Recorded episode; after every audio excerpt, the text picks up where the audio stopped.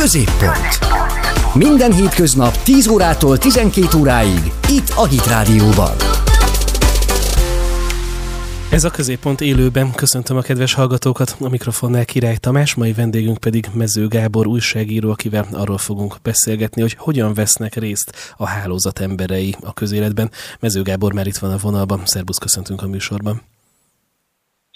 Szia, köszönöm szépen a meghívást. És akkor kezdjük a hálózat szóval. Azon hallgatóink kedvéért, akik már egy másik generációhoz tartoznak, talán tisztázzuk először azt, hogy mit is jelent pontosan az, hogy valaki a hálózat embere. Mi az a hálózat?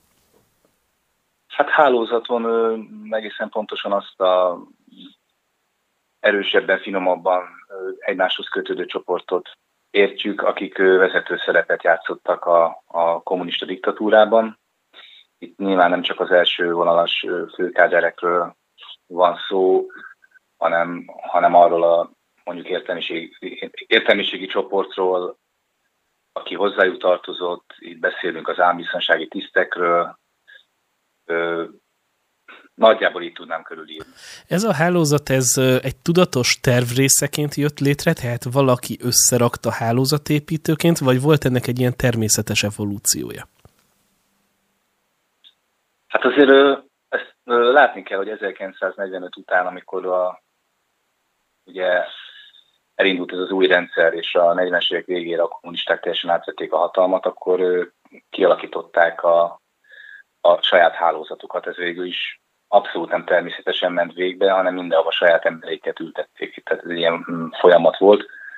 Nagyon ügyesen csinálták azt, hogy tulajdonképpen az összes területet megszállták, tehát a kultúra különböző területeire, kereskedelem, a jogász szakma, az összes fontos területre a saját emberéket helyezték. De szerinted ez annak az volt az oka, hogy abban az időben mindenki kommunista volt, és saját maga önként dalolva ezt végrehajtotta, vagy mondjuk valahol leültek egy tervezőasztal mögé, és akkor összeírták, hogy na, akkor ide is kell a mi emberünk, meg ide, meg ide, és ha ezeket a kulcsfontosságú pozíciókat elfoglaljuk, akkor nagyjából rendben van az ő értelmezésük szerint az ország.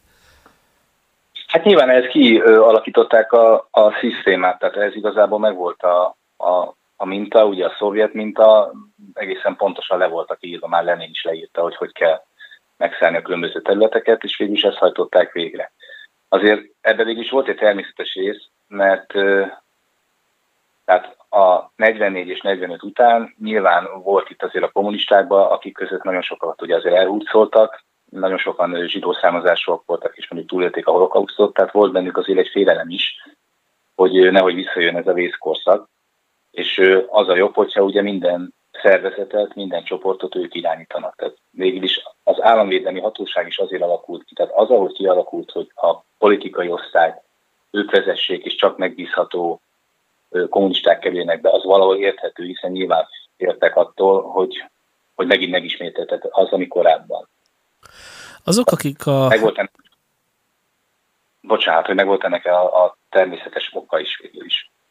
Azok, akik a hálózat tagjai voltak, ők szerinted elsősorban ö, egy ideológiai rendszert építettek meggyőződésből, vagy sokkal inkább a saját érdekeik miatt tették ezt, hogy aztán meggazdagodjanak, vagy előnyökhöz jussanak, és úgy gondolták, hogy hát inkább jobb belépni ebbe az elit klubba, hiszen csak így lehet boldogulni Magyarországon. Hát azért különbséget kell tenni szerintem itt a korszakok között, tehát a 40-es évek közepétől végéig, amíg így fölépült ez a rendszer, és itt azért egyre többen közülük is belesodródtak ebbe a rákosista, sztálinista őrületbe, hát ott lehet látni, hogy azért a vezetőknek a nagy többség az tényleg hit, tehát ők, ők, ők akár egy vallásban úgy hittek a, a kommunizmusban, és mindenre képesek voltak érte. Az más kérdés, hogy nyilván azért tehát a, a kommunista rendszernek az mindig erőssége volt, hogy milyen társutasokat, kollaboránsokat szerzett maga mellé. Tehát a különböző a többi pártot ugye így leszalámizták, és végül is azokat tartották meg, akik hajlandók voltak együttműködni. De ennek mindig az lett a végül, beolvasztották őket. Ezt nagyon ügyesen csinálták. De visszatérve a kérdéshez, az elején szerintem még az elég sokan hittek benne. Azért akkor kezdett ez a, a kemény mag szerintem kiábrándulni, tehát a nagy része a kommunizmusból, bár sokan szerintem magából a kommunizmusból nem, de mondjuk a sztálinizmusból, amikor már ők magukat is elvitték ugye a börtönbe, és már nem arról volt szó, hogy, hogy teljesen ártatlan, de mondjuk jobboldali vagy nem kommunista embereket visznek el, hanem amikor már kommunistákat vittek el, akkor azért sokan fölébredtek, hogy itt azért valami nagyon nem stimmel.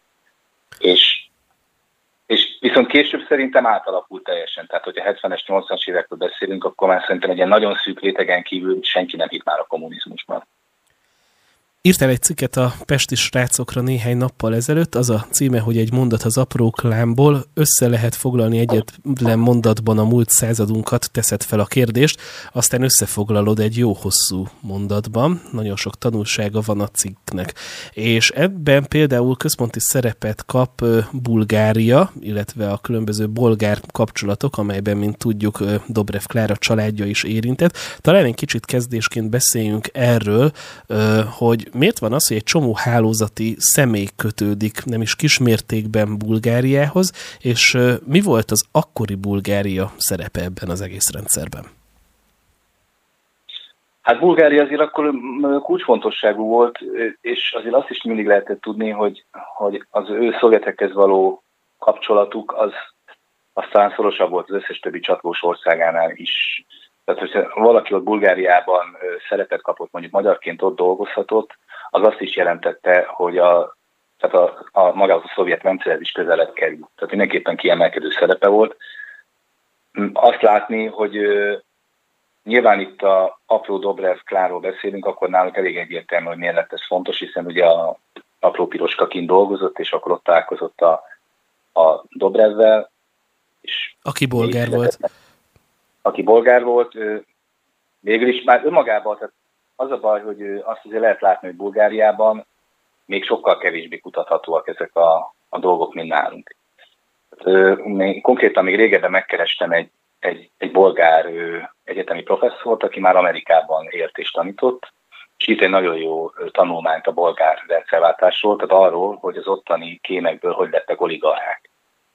És megkértem, hogy ezt lefordítassuk magyarra, és ahhoz ő ezt természetesen engedélyezte, de mondta, hogy ez egy nagyon veszélyes dolog, mert, a, mert hogy konkrétan még életveszélyel is kell számolni, mert egyszerűen Bulgáriában ennyire nem történt meg a rendszerváltás. Ez azt jelenti, hogy azok az oligarchák ténylegesen tudnak utána retorziót alkalmazni?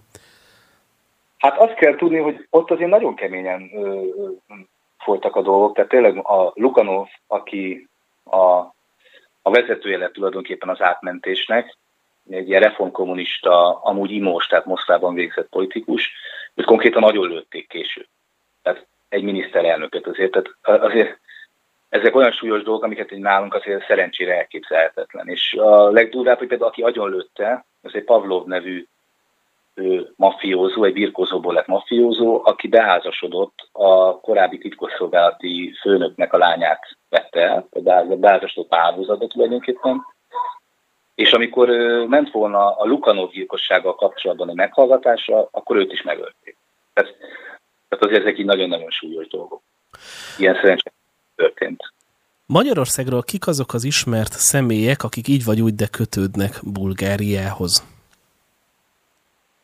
Hát ugye korábban nagyon nem volt köztudott, hogy ö, apró piroskán túl, hogy Hon Gyula is ott kezdte a, a, a kommunista karrierének talán az érdemi részét, bár már előtte is szovjet tolmács volt, ez se volt köztudott, és az egészen szerintem most talán egy vagy két éve derült ki, hogy a Horn például onnan már harcos fedő néven jelentett a Bulgáriából. Most mondhatok még olyat, akinek szerintem szintén megdobta ez a bulgáriai kezdet a karrierjét, hát Jusz Lászlót. Ő is ugye ott tanult Bulgáriában. Óvatosan mond, mert többször perrel fenyeget, nem? Tehát, hogy, hogy mit mondasz róla, és mit nem. Hát igen, de az, hogy, hogy jótékony hatása volt a karrierjére, ez a bulgári állomás, az szerintem az elég egy, egy tényszerű, mert hát hm. tényleg elég fényes karrier futott be. Ő egyébként mit csinált Bulgáriában?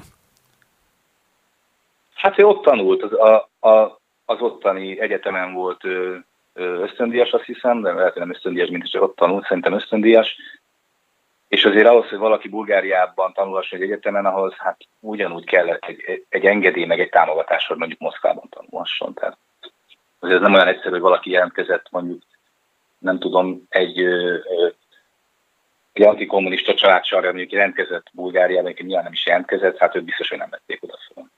Azért is érdekes talán Just László szerepe, aki most egyrészt egy tévécsatornán vezet műsort, és folyamatosan beszélget ellenzéki politikusokkal, másrészt a Facebookon rendkívül komoly aktivitást fejt ki a kormányváltás érdekében, mert azért ő folyamatosan próbálja magát ö, ilyen független, nagyon szakmai újságíróként, riporterként beállítani. Miközben ugye, ha jól látom, akkor az édesapja például egy miniszter helyettes volt az előző rendszerben, tehát hogy egy csomó olyan függelmi dolog van, amiről azért lehet, hogy neki is korrekt lenne, ha, vagy az ő részéről is korrekt lenne, ha tájékoztatná a saját közönségét. Hát azért szerintem, aki nem most született, hogy valamennyire tájékoztat, az pontosan tudja, hogy, hogy a Just az melyik oldalhoz, melyik párthoz úz. Ezt szerintem nem egy túl nehéz kideríteni, mert ez gyakorlatilag teljesen nyilvánvaló. Az más kérdés, hogy, hogy ő nem vállalja föl, tehát azért ez mindig rendszerszerű volt, hogy, hogy mondjuk azok az újságírók, akik azért elég rendesen ennek az oldalnak dolgoztak, mindig függetlennek nevezik magukat. Tehát ezt egy nagyon jó kitalálták, mindig ők a függetlenek. Egy ilyen jól eladható szlogán megjelző. Na most mi a helyzet Dobrev Klára édesapjával? Mert például néhány hónap ezelőtt Dobrev Klára azt írta a Facebookon, hogy apám bolgár volt, sajnos meghalt 2002 elején. Petár Dobrevnek hívták. Imádta az életet, nem ismertem nála vidámabb és viccesebb embert. Ezzel a névvel tízezrek élnek Bulgáriában. Olyan szokásos név, mint nálunk például a Szabó János. Ez, lesz, ez lett a hírének a veszte. Mai napig valami kémfőnökkel azonosítja a Fidesz, szinte látom is, látom és hallom, hogyan viccelődne ezzel a James Bond szereppel, nem volt az, sőt apám ellentétben velünk soha nem politizált, közlekedési mérnök volt, később a bolgár videóton magyar kirendeltségén dolgozott. Peter Dobrevnek nem voltak titkolandó ügyei családjának se, ezeknek a mai kormánybűnözőknek viszont annál több, ő már nem tudja megvédeni magát, lányaként az ő én kötelességem, és meg is teszem. Ö, erre mit tudsz mondani? Hát ugye pont azért kezdtem mondani, hogy Bulgáriában azért nagyon máshogy alakult a, a, a rendszerváltás, és, és egyáltalán az múltán való szembenézés, mert én nem nagyon láttam annak nyomát, hogy, hogy erről ilyen nagyon sok komoly tanulmány, vagy lerepezés megjelent volna. Azt azért pontosan tudjuk, hát ezt ő is említette, hogy a videótonnak megfelelő, ugye ez volt az Izot Intex. Tehát konkrétan a Dobrev Klára apja egy Intexet vezetett Magyarországon is, pontosan tudjuk még elég Borvendi Zsuzsának kutatásait megnézni, hogy, hogy az Intexek, főleg a vezetői azért hogyan kapcsoltak a hálózathoz.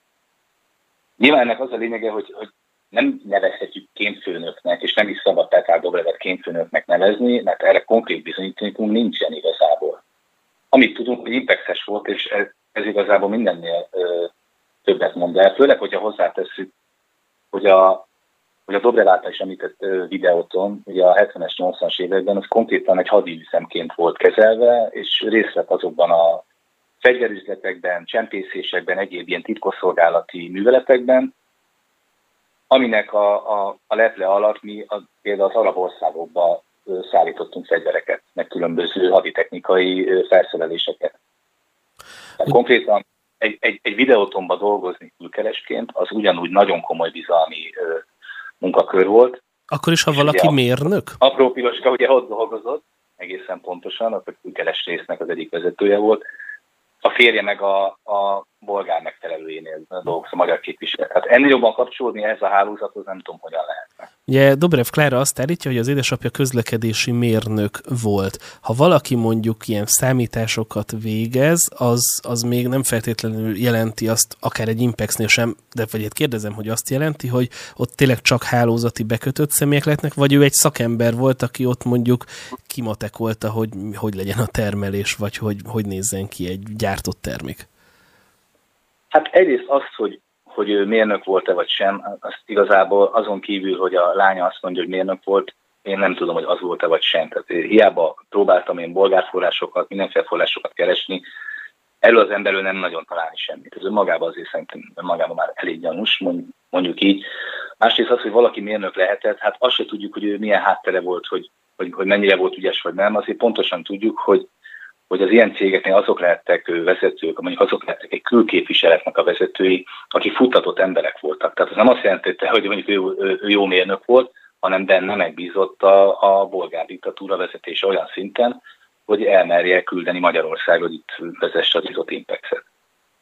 Tehát akkor azt mondod, hogy mondjuk azt nem lehet mondani, hogy kémfőnök volt, de hogy hálózati érintettsége volt, azt lehet véleményezni, vagy az szinte bizonyos.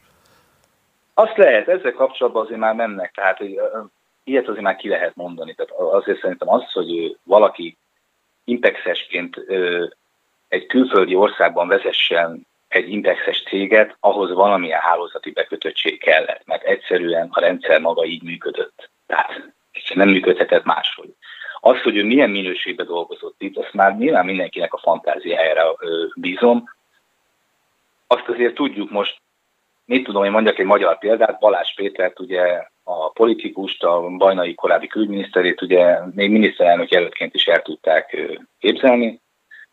Éppen én írtam meg, hogy amúgy ő is ugyanilyen impexes volt, és azt, hogy a katonai szolgálatnak, tehát az MMVK 2-höz kötötte az állambiztonság.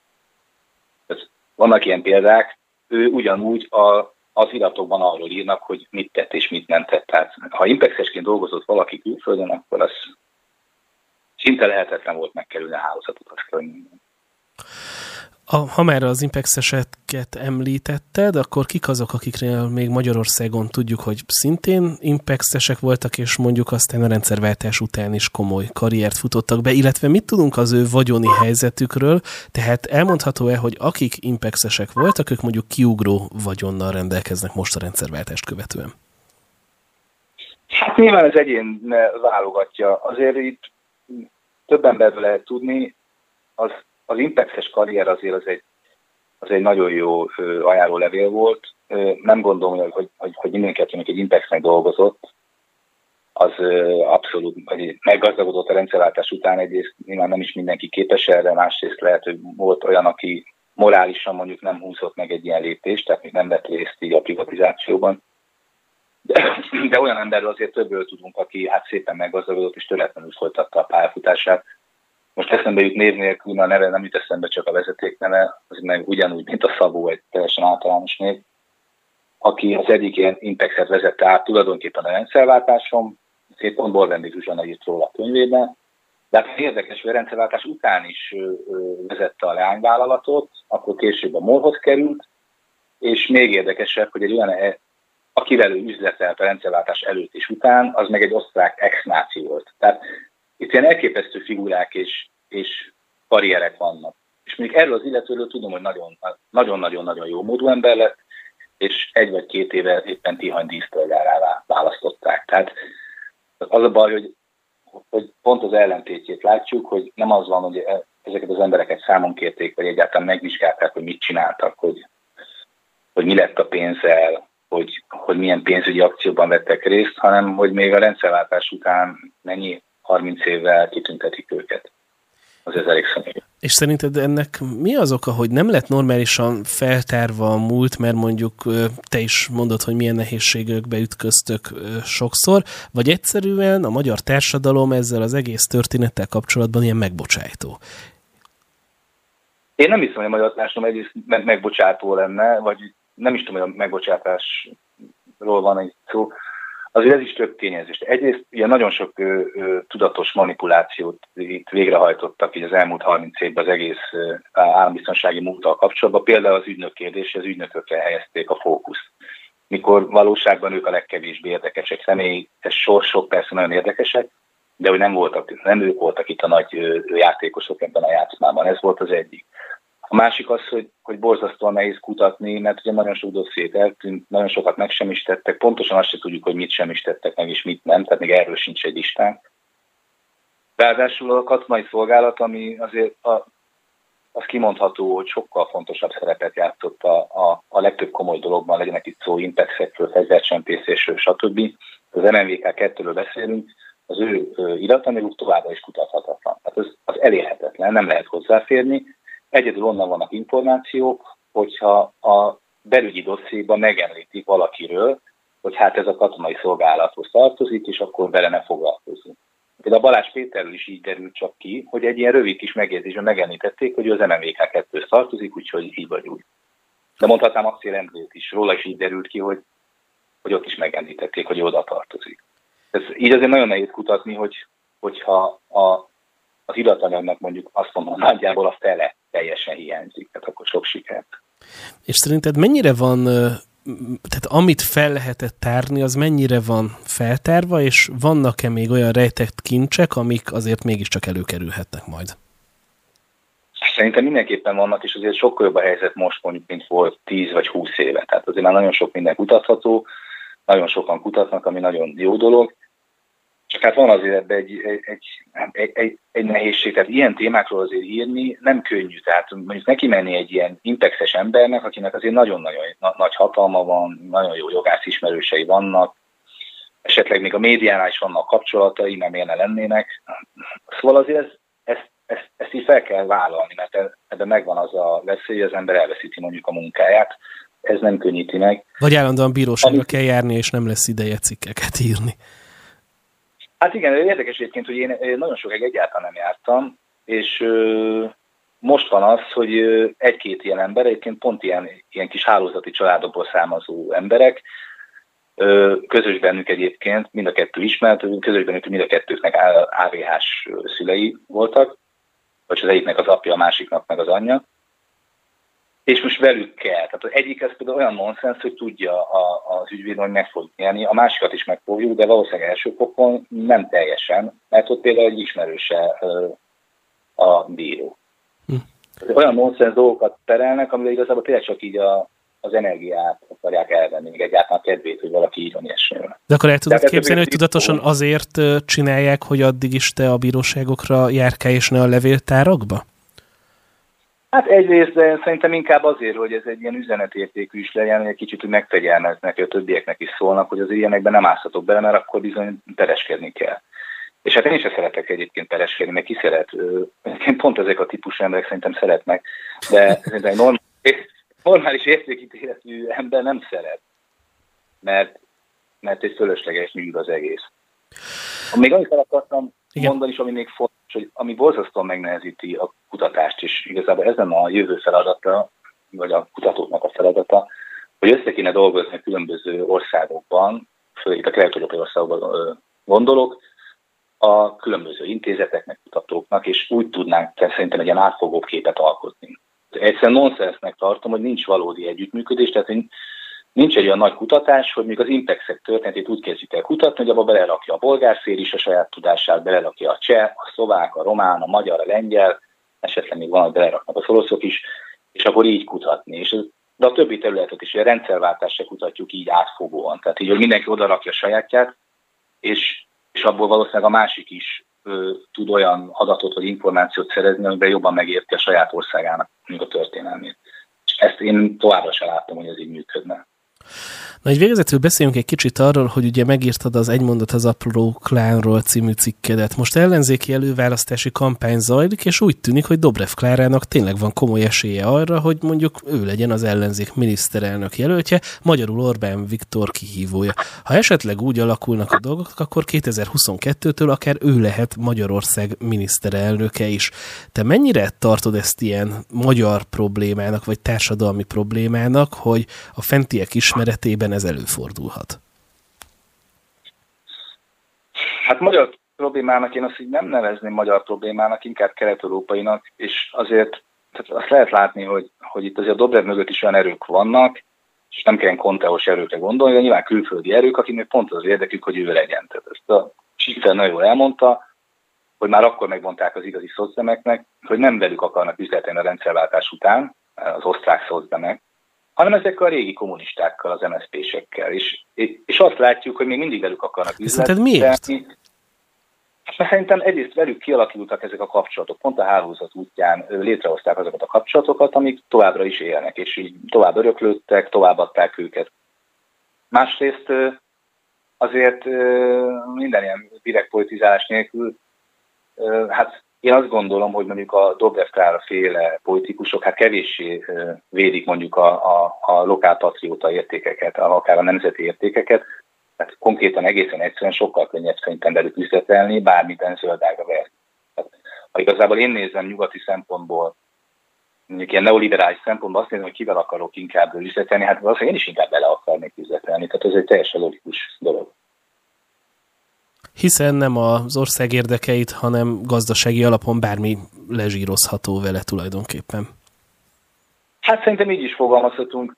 Én biztos vagyok benne egyébként, hogy, hogy, hogy azért biztos van valami ideológia, tehát a, még a Gyurcsánynál biztos volt azért valami ideológia, tehát nem minden, hogy ők sima technokraták lennének, de, de azt azért látni lehet, hogy, hogy ezek a régi kapcsolatok, ezek így teljesen átlettek mentve, és én azért ezt nem látom így direktben magyar problémának, mert itt azért óriási pénzek, egy nagyon komoly média áll mögötte, tehát a mögött a törekvés, vagy biznisz mögött, és nagyon nehéz így egyébként átlátni ezeken a dolgokon.